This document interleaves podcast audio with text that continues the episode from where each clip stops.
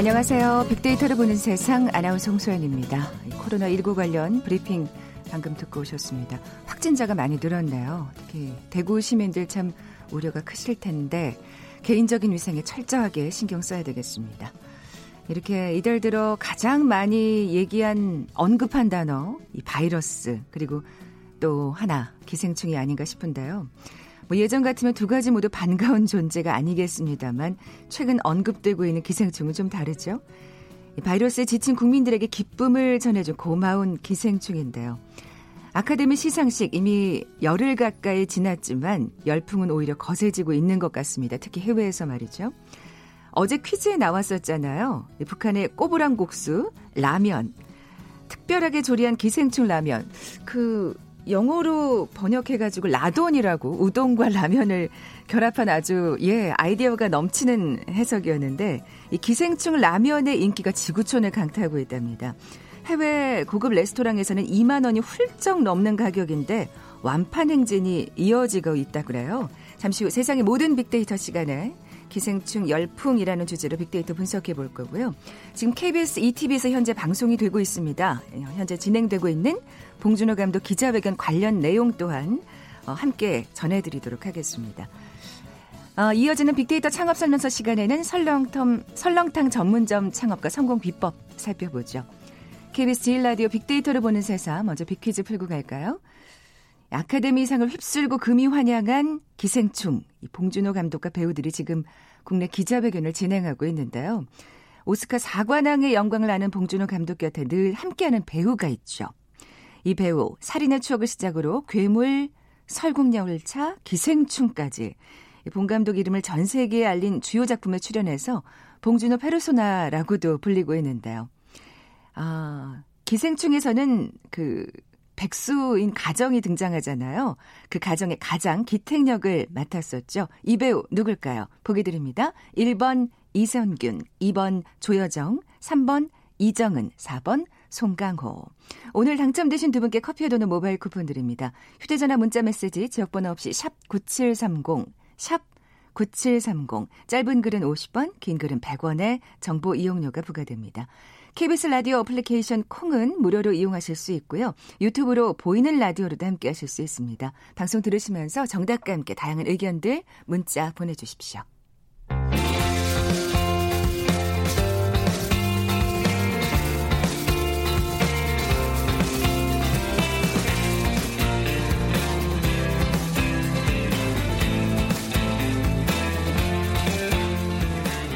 궁금했던 모든 화제와 이슈를 빅데이터로 분석해보는 시간이죠. 세상의 모든 빅데이터.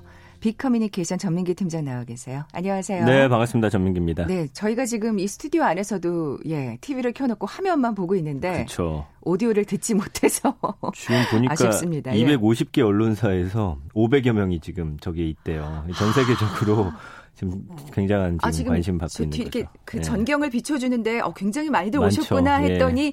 500명이 넘는군요. 네. 예. 우선 아까 오프닝에서 언급한 라면 얘기부터 해볼게요. 그렇죠. 예. 지금 사실은 이 라면이 전 세계적 열풍입니다. 어. 그래서 이 라면 회사가 사실은 어, 기생충 수혜를 톡톡히 보고 있는데 이게 이제 짜장라면하고 오동통한 라면을 두 개 섞는 거잖아요. 맞아요. 여기서 이제 방송에서는 저희가 이제 기생충 라면이라고 좀 부를 텐데. 네네. 어, 그러면서 매출이 지금 굉장히 상승하고 있고, 오스카 수상일인 지난 10일을 기준으로 보니까 한 5일 동안만 하더라도 그 전주에 비해서 두 라면 합산 매출이 한 55% 증가했대요. 야. 그리고 지금 미국에서도 굉장히 아. 많이 증가하고 있다는 소식입니다. 아니 근데 이게 정말 알고 나면 열풍을 불러 일으킬 수밖에 없는 게 정말 맛있잖아요. 그 맞아요. 네. 이두 개를 섞은 거를 몰랐던 분들도 아마 이 영화를 통해서 아시게 된 분들도 계실 텐데 맞아요. 예. 온라인 검색량도 급증했겠네요. 이건 이제 글로벌 빅데이터 연구소가 컵라면 제외하고서 국내 주요 라면 9개의 라면에 대해서 온라인 정보량을 분석을 했더니 보통은 이제 짜장라면이나 그 다른 라면이 오일을 하거나 고기 이제 턱걸이 하는 수준인데. 아, 그랬군요. 왜냐면 우리가 가장 많이 먹는 라면 좀 매콤한 것들이잖아요. 네, 예. 그렇죠. 예. 근데 지금 짜장라면이 1위를 차지했고 오동통 라면이 3위에 올랐어요. 그 정도로 지금 두 개 라면의 인기가 함께 올라가고 있고요. 어. 지금 이 회사 주가는 아카데미상 이후에 10% 이상 올랐다고 합니다. 네. 자, 앞서도 얘기했지만 진짜 영화에서 이걸 라돈이라고 번역한 건 정말 신의 한 수였다는 생각이 그러게요. 들어요. 예, 예. 예. SNS와 유튜브에서도 인기가 대단하겠네요. 네. 근데 이제 지금 라돈이라고 했는데 그 외국 SNS 보니까 우리나라에서 부르는 그 이름으로 이제는 다시 바꿔서 그렇겠죠. 부르더라고요. 이제는 정말 먹어보고 네. 나서는 정확하게 그 네. 브랜드를 인지하시겠죠? 그러면서 예. 레시피가 지금 전 세계로 퍼져 나가고 있고 해외 팬들이 실제로 만들어 먹는 동영상도 지금 너튜브에 굉장히 많고요. 아. 지금 뭐 영화 사실은 영국 같은 경우는 이제 인제 조만간 개봉하는데 아직 개봉을 안 했군요. 네, 안 한 것들도 있어요. 예. 여기에 맞춰 가지고 개봉할 때마다 연, 현지 요리 사이트하고 SNS가 뭐 거의 폭발할 정도로 굉장한 아. 인기를 끌고 있고요. 영화가 개봉하면 관련 국가에서 두 라면의 구매 요청이 함께 이제 들어오는 지금 그렇게 되고 있다고 합니다. 음. 그러다 보니까 이 라면 회사는 특수잖아요. 그렇죠. 11개 언어로 이 조리법을 소개를 해가지고 동영상 사이트에 올리고 있어요. 그러니까 한때 왜그 드라마 때문에 치맥이 전 세계적으로 퍼졌잖아요. 맞아요, 맞아요. 치맥에 이어서 이제는 기생충 라면이 전 세계 식탁을 뭐 지배하고 있다. 좀 반가운 소식이죠. 예. 그러네요. 예, 이럴 때 또 회사가 놓칠 수 없겠죠. 그럼요, 그럼요. 고급 레스토랑의 메뉴로 등장할 정도는 아닌 것 같은데 이게 등장했다고요? 지금 광화문에 있는 고급 한우 레스토랑이 있거든요. 네. 거기에서 이제 아카데미 수상 기념해서 18일부터 한우 채끝 기생충 라면 판매하고 있어요. 아, 이제 거기다 고기를 좀 넣어서 고급지게 만든 거군요. 예, 그 영화에서도 이 소고기 넣어가지고 만들라고 하잖아요. 네, 네. 1인분에 15,000원인데 어쨌든 2인분 이상 주문해야 된대요. 그러니까 음. 3만 원 정도 내야 되는 이야. 거고 한우 채끝 한 140g에다가 트러플, 송무버섯까지 넣어가지고 영화 속의 그 입맛을 재현을 했다고 합니다. 그렇군요. 네. 해외 레스토랑도 아, 해외 레스토랑에선 진짜 나올 만한 것 같아요. 이게 그쵸. 우리는 집에서 정말 잘 끓여 먹지만 또 해외에선 또 생소한 경우가 많을 거기 때문에. 네. 예. 그러니까 미슐랭 가이드 2020에서 원스타 받은 미국 뉴욕에 또 한 스테이크하우스가 있거든요. 여기서도 이제 채끝 라면을 1인분에 2만 1,000원에 신메뉴로 올려놨고 또 다른 한식당이 있는데 14일 밸런타인데이 맞아가지고 Black Valentine이라는 concept으로 해가지고 여긴 더 비싸게 팝니다. 2만 9천 원에 선보였어요. 근데 SNS 보니까 해당 메뉴가 이틀 연속 완판이 됐대요. 그러니까 별도 공지 때까지는 상시 메뉴로 판매한다고 알릴 정도로 반응이 좋으니까 조금 더 하려는 것 같아요. 네. 빅데이터 상의 반응도 좀 살펴볼까요? 지난 1년 동안 이 라면이 한 5만 8천 건 정도 언급이 되긴 됐어요. 근데 그래프로 보면 꼭지점 두 개가 아주 높게 솟아 있는데 황금 종려상 받았던 유월하고 아카데미상 받은 지난주거든요. 그렇겠죠, 당연히. 예, 그러니까 예. 이 영화가 상을 받을 때마다 언급량이 폭발적으로 증가하고 음. 사실은 이게 타 방송사에서 그 아나운서 김성주 씨가 이거를 아들하고 같이 끓였던 아. 게 굉장히 오래 전인데 그때 처음 이게 나타났었거든요. 저도 그때 사실 처음 알았거든요. 네, 그래서 최근 네. 언급량은 거의 없었는데 다시 인기가 타 오르고 있는 그런 상황이고 보면 강성어 긍부정 비율이 79.9 대 7.7이에요. 뭐 거의 압도적으로 긍정적인 반응들이고 맛있다, 먹고 싶다, 즐기다, 감탄하다. 부정 감성어는 비싸다, 싫다, 귀찮다, 살찌다, 느끼하다 정도인데 이건 뭐 부정 감성은 거의 없다고 보셔야 되겠죠. 네. 네. 정말 근데 사실 영화 한 편으로 이렇게 영화에 등장한 물론 소품들이나 여러 가지 예, 물건들이 인기를 네. 끄는 경우가 있지만 맞아요. 이 정도까지 사실은 화제가 될 거라고는. 그리고 예. 어떤 장소도 사실은 뭐 관광지라든지 뭐 예를 들면 로마 휴일 같은 데 나왔던 곳들은 아직까지도 많은 분들이 찾고 있잖아요. 아, 그러네요. 또 그렇게 생각하면. 근데 지금 예. 기생충 같은 경우는 그 영화에 나왔던 슈퍼 있잖아요. 여기 외국인들이 어마어마하게 몰려가지고 사진 찍어가지고 세상에. 아현동에 있는데 거기 지금 엄청나게 인기가 있고 음. 그다음에 지금 소주 있잖아요. 네. 네. 소주 인기도 함께 올라가고 있습니다. 그래서 영화 초반부 보면 이제 최우식 씨하고 박서준 씨가 과외 자리 얘기하면서 마신 이 소주가 외국인들의 어떤 호기심을 사고 있고 런... 외국에선 또 바, 비싸게 팔리잖아요. 안 그래도 예, 예. 비싼데 예. 런던 중심가에 지금 고급 레스토랑이 있는데 여기서부터는 그 소주 행사까지 지금 하고 있어요. 그래서 아. 최우식 씨가 부른 영화 엔딩곡 소주 한 잔에 착안해가지고 이번 프로모션 한다는데 약 4만 9천 원 코스 메뉴 주문하면 소주 칵테일 한 잔을 거기 음식이 함께 아. 나온다고 합니다. 아이고 정말 예 마케팅이 대단한데요. 그러니까요. 예. 예. 그 밖에 또 어떤 소품들이 또 화제를 모으고 있나요? 지금 그 경기도 고양시에 폭우에 휩쓸린 송강호 씨 반지하 집하고 예. 골목 촬영했던 그 세트장 복원을 지금 한다라는 이야기예요. 왜냐하면 많은 분들이 궁금해하고 음. 전 세계적으로 이곳 가보고 싶다라는 반응이 있다 보니까 그렇고요. 그다음에 기생충 관련 옷도 지금 여러 사이트에서 팔리고 있습니다. 그러니까 기생충 가족 티란 걸 주문 제작 형식으로 지금 미국에서는 25달러 정도에 팔고 있고 그다음에 봉준호 감독에 대한 열광을 이제 봉하이브라는 단어로 우리가 표현하잖아요. 그런 것들 티셔츠 그리고 제시카 아. 외동딸 일리노이 시카고 이거 적힌 셔츠도 또 올라와 있는데 팬덤 굿즈 라이선스 받지 않은 것들도 많다고 하니까 사실은 요거는 좀 우리가 음, 지양해야 할 그런 점이에요. 그러니까 특수 노려 가지고 그냥 어 어떻게 보면 저작권 내어 내지 않고서 교묘하게 만들어내는 거죠. 예, 예, 예. 예, 그러네요. 참, 그러니까 영화 한 편으로 이렇게 다른 어떤 제반의 산업들이 움직일 수 있다는 걸 다시 한번 또 느낄 수 있는. 그러니까 사실 예. 소주하고 이 라면이 이렇게 인기 끌 줄은 상상도 못했어요. 그러니까요. 네. 그 세트장이 좀 복원이 되면 꼭 한번 구경 가보고 싶다는 생각이 예. 드네요. 정말 974 하나님을 비롯해서 지금 막 그 문자 정답 주시면서 오늘 꼭 라면을 먹어야겠다고 그렇죠. 얘기하시는 분들이 많나요? 비키즈 내주고 가세요. 네, 오스카 사관왕의 영광을 아는 봉준호 감독 곁에 늘 함께하는 배우가 있습니다. 살인의 추억 시작으로 괴물 설국연차 기생충까지 봉 감독 이름을 전 세계에 알린 봉준호 페르소나라고 불리는 이 배우를 맞춰주시면 됩니다. 어, 1번 이선균, 2번 조여정, 3번 이정은, 4번 송강호. 그 미국 배우 조합상 영화 부문 앙상블상을 또 수상하기도 했다고 합니다. 네, 맞춰주시기 네. 바랍니다. 아마 그 그러니까 다음 영화 때쯤에는 뭐 세계적인 영화제 나무주연상을 타게 되지 않을까 또 기대가 되는데요. 그러게요, 예. 정답 아시는 분들 저희 빅데이터를 보는 세상 앞으로 지금 바로 문자 보내주십시오. 휴대전화 문자 메시지 지역번호 없이 샵 9730, 샵 9730입니다. 짧은 글은 50원, 긴 글은 100원에 정보 이용료가 부과됩니다. 지금까지 세상의 모든 빅데이터 빅커뮤니케이션 전민기 팀장과 함께했습니다. 고맙습니다. 감사합니다. 헤드라인 뉴스입니다. 정세균 국무총리는 코로나19와 관련해 중국에 이어 일본, 홍콩, 싱가포르 등 주변국의 상황이 악화되고 있고 우리나라에서도 감염 경로를 찾기 어려운 사례들이 나타나고 있다며 최근의 상황은 다시 한번 방역의 고삐를 죄야 하는 상황으로 가고 있다고 말했습니다. 홍남기 경제부총리 겸 기획재정부 장관이 코로나19로 인해 수출 대금을 받지 못한 기업들의 긴급 유동성을 공급하는 등의 수출 대책을 이번 주 중 확정해 발표하겠다고 밝혔습니다. 민주당이 미래통합당의 문재인 대통령 검찰 고발 방침에 대해 창당 후 첫 원내대표 회의에서 나온 말이 대통령 고발 검토란이 참으로 기막힐 일이라고 비판했습니다.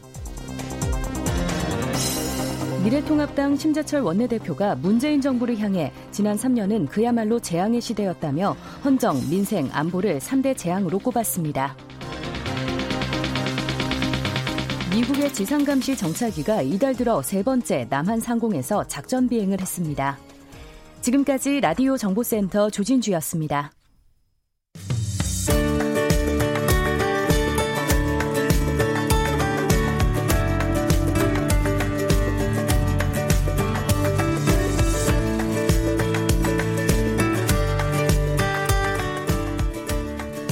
분석을 통한 소상공인 투자 전략을 소개하는 시간이죠. 빅데이터 창업 설명서 창업 컨설턴트 창업피아의 이용구 대표 나와 계세요. 안녕하세요. 네, 안녕하세요. 지금 계속 그 기생충 네. 제작진 기자회견이 이어지고 있는데 네. 지금 자막이 안 나오니까 저도 뭔가 전해드리고 싶어도 전해드릴 수가 없어요. 지금 궁금하네요. 어, 배우들의 네. 향후 계획이 지금 어, 지금 향후 계획을 얘기하고 있는데 오늘 그 정답자가 네. 송감 그본 감독 바로 옆에 앉아 있습니다. 그게 힌트 드리면서 자 오늘은 설렁탕 전문점 창업 아이템과 성공 비법 살펴볼 텐데요. 야, 이 탕 중에서 네. 설렁탕 좋아하는 네. 분들 참 많죠. 설렁탕, 갈비탕, 곰탕, 그죠? 맞습니다. 예. 일단 뭐 일단 날씨가 좀 추워지면 많이 찾게 되는 설렁탕이고요.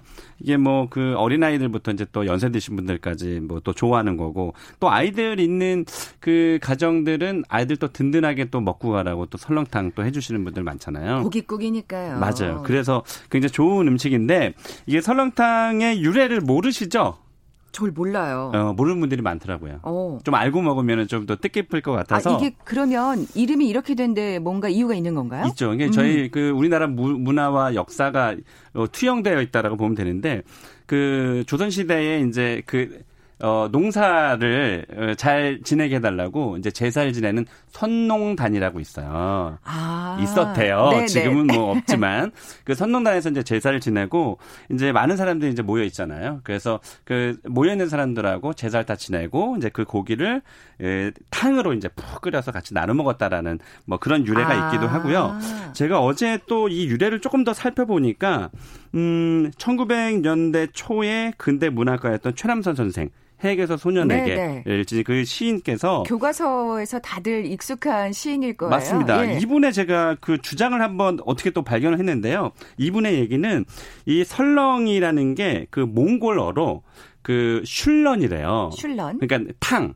이 탕이라는 아. 그 옛날에 그 몽골 그 군사들이 전쟁하면 이제 막 움직이고 다니 움직이잖아요. 그래서 어 이만한 큰 솥에다가 그 탕을 끓여 먹었는데 그게 슐런이래요. 아. 그래서 그 슐런이 어 설렁탕이 됐다. 라는 그 유래를 어 1900년대 초에 그 최남선 선생이 주장을 했대요. 그러니까 음. 이거 종합적으로 보면 사실 이 설렁탕의 어원은 뭐 정확하지는 않지만 그래도 그 뭐 선농단이라는 제사 거기서 어 유래됐다라는 그게 좀 더좀 어, 강력합니다. 네, 네. 네. 그게 더 일리가 있을 것 같다는 맞습니다. 생각은 드네요. 네. 우리 좀 문자로 고기를 설렁설렁 썰어 넣어서라고. 그것도 제가 봤어요. 그러니까 설렁설렁 끓인다, 뭐 대충 끓인다, 뭐 이런 것도 있는데, 네, 네. 뭐 정확한 유래는 사실은 뭐 문헌에 나와 있지는 않으니까. 음, 네, 그렇지만 어쨌든 오랜 역사를 갖고 있다는 맞아요. 측면에서는 우리나라를 대표하는 네. 음식이죠. 참 네. 저도 그렇지만 국물 음식 좋아하시는. 분들 정말 많으니까요. 특히 뭐 술 드시는 분들은 그 낮에 특히 뭐 오피스가들 저도 이제 강남에 사무실이 있지만 강남에서는 설렁탕 집이 굉장히 잘 되거든요. 음, 그래서 음. 점심에 뭐 그 해장하기에도 굉장히 좋으니까 어 지난밤에 좀 달렸으니 네, 네, 네. 몸을 좀 보호하자는 차원에서 설렁탕 드시는 분들이 많죠. 더더군다나 이렇게 추운 날씨에는 제격인데 맞습니다. 그렇기 때문에 가장 오래된 식당들도 보면 설렁탕 집이 많은 것 같아요. 맞 습니다. 음. 지금 현존하는 우리나라에서 가장 오래된 식당이 음, 종로에 있는 이문 설렁탕이라고 이건 많은 분들이 아실 텐데요. 네. 이게 이제 1904년도에 문을 열었는데 어, 지금 현존하는 우리나라 가장 오래된 음식점조차도 설렁탕 집이다. 그만큼 음. 대중화된 아이템이다라는 거고요. 그렇죠. 어, 여기 이곳에 가면은 뭐 지금 사실 젊은 층들은 별로 없는데 그 옛날 이제 어른들이 이제 많이 그 찾았던 곳이라서 어른들이 조금 많죠.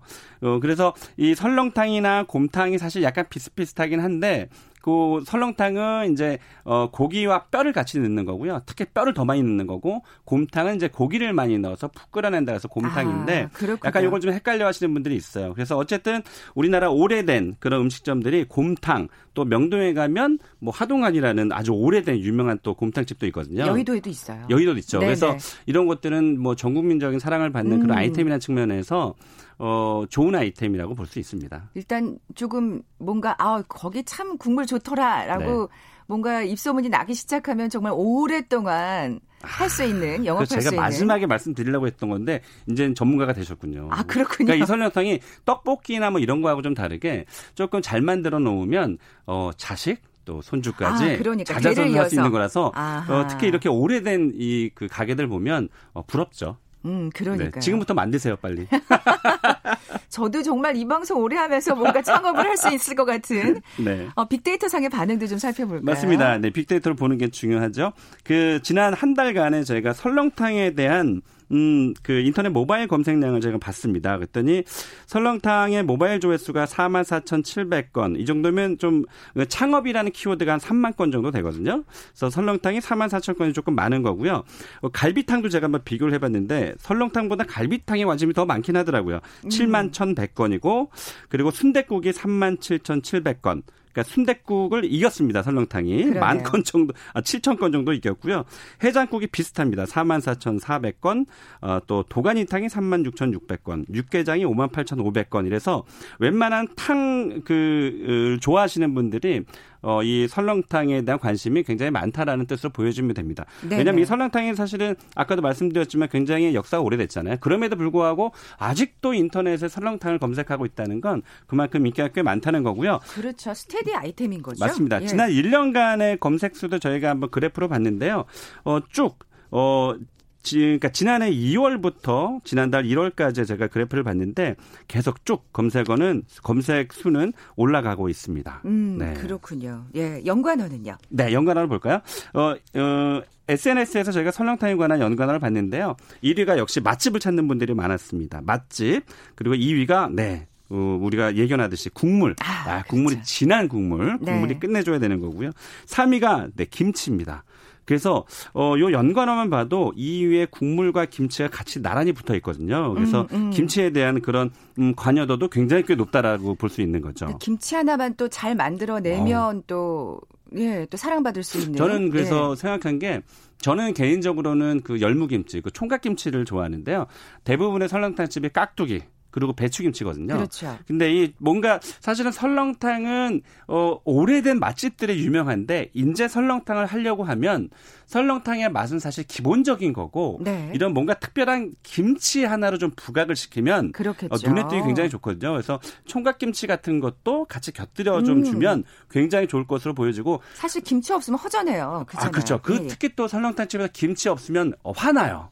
그래서 음. 무조건 맛이 있어요. 김치 맛 없어도 하나요. 맞습니다. 그리고 6위에 고기, 또 8위에 점심, 특히 점심에 많이 드시는 음식이고요. 9위에 깍두기, 10위에 가격이 올라왔습니다. 그래서 가격에 대한 민감도도 좀 저희가 아, 볼수 있었고요. 그러니까요. 감성 키워드를 저희가 봤어요. 설렁탕에 대해서 부정적일까 긍정적일까 봤는데 대부분이 긍정적이었습니다. 맛있다, 뭐 좋아하다, 먹고 싶다, 좋은, 화이팅! 뭐 설렁탕 먹고 화이팅하라는 뜻인가 봐요.